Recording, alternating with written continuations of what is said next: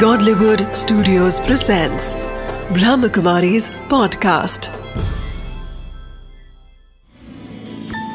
Wisdom of the day with Dr. Girish Patel. नमस्कार ओम शांति जो भी हमारे पास थोड़ी बचत होती है पैसों की उसको हम इन्वेस्ट करते हैं और समझदार व्यक्ति सही जगह पर इन्वेस्ट करता है। और अगर गलत जगह पर इन्वेस्ट कर ले तो जो मूल रकम है, वो भी कहीं बार समाप्त हो जाती है। तो ऐसे ही हमें जो हमारे विचार है, वो एक बहुत बड़ी संपत्ति है। विचारों को कहाँ इन्वेस्ट करना है? वास्तव में अपने विचारों को सबसे पहले तो अपनी वैल्यूज़ में इन्वेस्ट करो मुझे कौन सी कौन सी वैल्यूज़ को धारण करना है।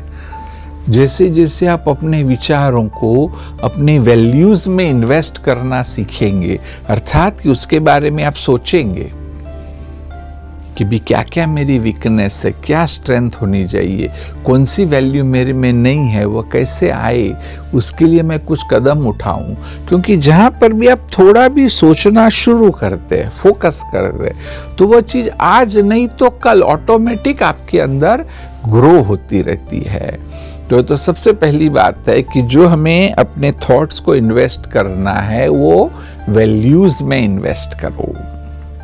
Wisdom of the day. Like we make wise financial investments so that we get good returns, our thoughts are also valuable currency that need to be invested in the right direction.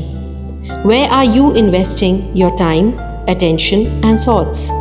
When we invest our thoughts in values, we get returns of well being in all areas of life.